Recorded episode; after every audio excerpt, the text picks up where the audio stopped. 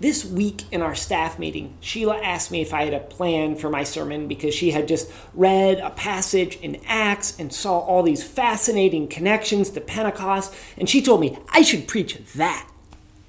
I, I told her I, I, I love it. That's a great sermon.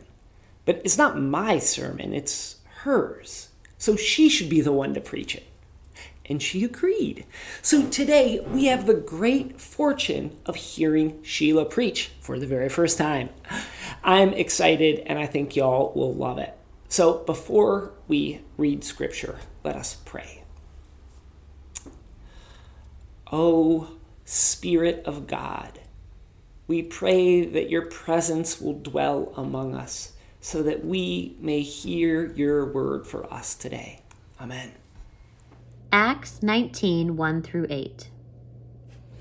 While Apollos was in Corinth, Paul took a route through the interior and came to Ephesus, where he found some disciples. He asked them, Did you receive the Holy Spirit when you came to believe? They replied, We've not even heard that there is a Holy Spirit. Then he said, What baptism did you receive then? They answered, John's baptism. Paul explained, John baptized with a baptism by which people showed they were changing their hearts and lives. It was a baptism that told people about the one who was coming after him. This is the one in whom they were to believe. This one is Jesus. After they listened to Paul, they were baptized in the name of the Lord Jesus. When Paul placed his hands on them, the Holy Spirit came on them, and they began speaking in other languages and prophesying. Altogether, there were about twelve people. Paul went to the synagogue and spoke confidently for the next three months. He interacted with those present and offered convincing arguments concerning the nature of God's kingdom. This is the word of the Lord. Good morning.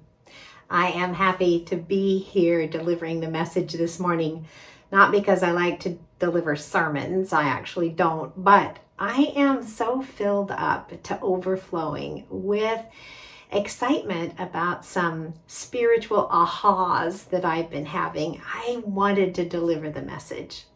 So, um, I just graduated from a two year spiritual direction course where I have become a certified spiritual director. And that training has deeply impacted me. And what I want to share with you this morning has to do with that.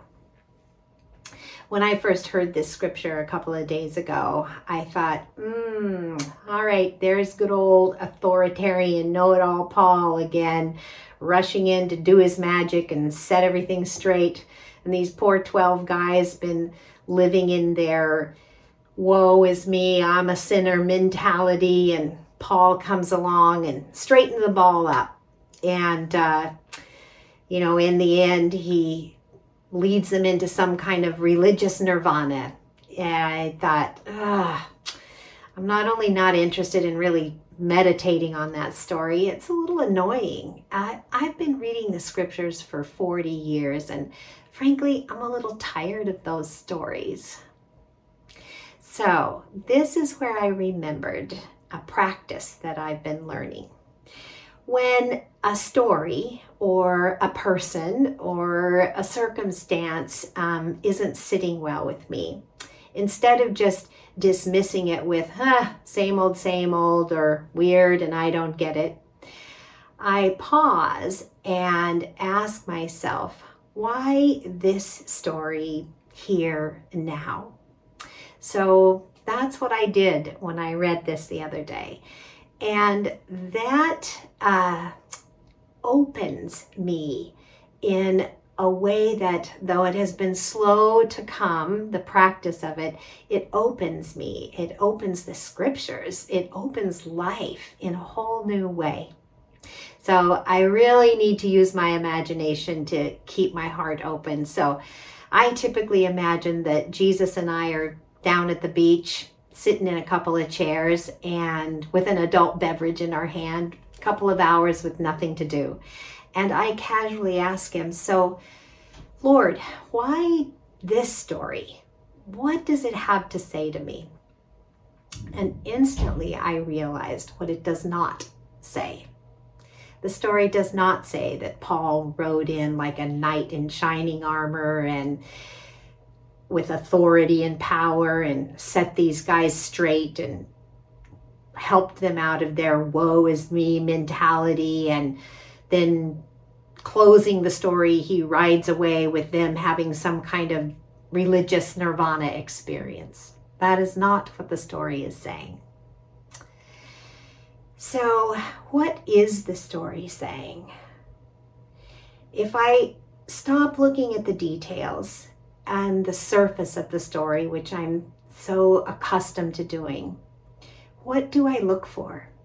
And I've learned to stand back and look for the big ideas, look for the symbols, look for the timeless narrative that's in the story. There is so much in this story. Okay, so what are the big ideas? What are the symbols in this story? Well, baptism. In fact, there are two baptisms in the story. The first baptism is the baptism of John, the baptism of repentance. We're familiar with the symbols of failure and sinfulness and brokenness and weakness that John's baptism represents. That baptism is the one that hollers into our personal wilderness. You need to change. You need to be different. We know that baptism. But remember, John was just making the way for Jesus. John was trying to plow up the hardened ground so that the seed of good news that Jesus was bringing would have a chance to grow, to take root and grow. The second baptism is Jesus' baptism the one that comes with the Holy Spirit. What does the baptism in the name of the Lord Jesus symbolize? Well, for me, it symbolizes that seed, that hidden treasure, that pearl of great price. The epiphany that there is something bigger, someone bigger. Well, then actually everything is bigger than we had ever imagined. And that even I, in my weakness and brokenness, am a part of this immense awesomeness. When that seed is buried in the plowed up ground of John's baptism, now that's springtime. That is time to grin ear to ear and plan a party when the Holy Spirit comes upon these guys, that's when something clicks, when it comes together. And for the first time or the thousandth time, that's when they know that God is in them and among them and that they have always been connected to the kingdom of God with all of its abundance and beauty. Everything fits it's everything seems to make sense. And what doesn't make sense doesn't trouble them. So back to the question why is this story here? Well, I think it's to remind us and invite us into the rhythm that is happening everywhere all the time related to growth and maturity.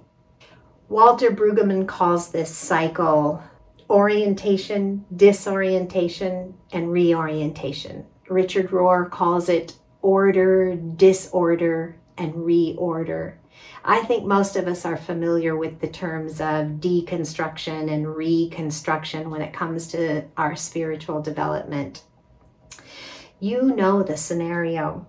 Someone is going along just fine in life, thinking, hmm, I got this figured out and then they learn or are reminded, usually the hard way, that they don't have it figured out. They are not only not perfect, they hardly have anything going for them. This can happen with the loss of a loved one, the failure of a business or a relationship, a major health crisis, a pandemic.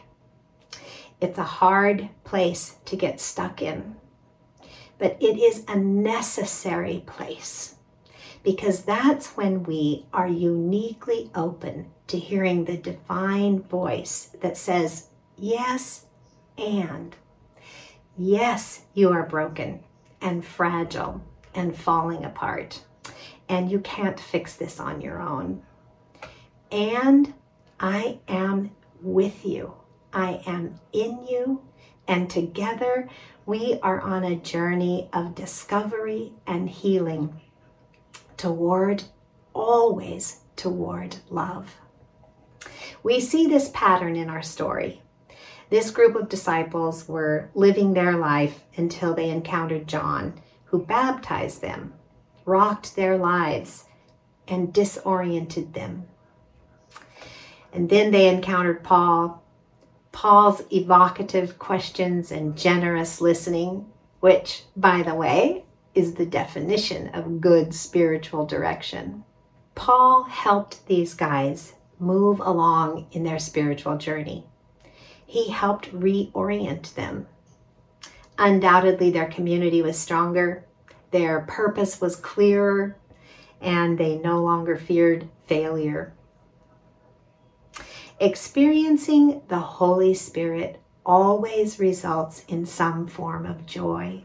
It can be hooting and hollering, dancing around kind of joy, or it can be sober joy, like a small bubbling brook kind of joy. And isn't this what Pentecost is? The Holy Spirit coming again and again and again in our lives in big ways that fill us with ecstatic joy and superpowers, and in small ways that are like seeing out of the corner of our spiritual eye the flutter of the veil, the veil that separates the seen world from the unseen world all around us. That when that veil flutters, we see a glimpse of something so beautiful that you can't describe it with language.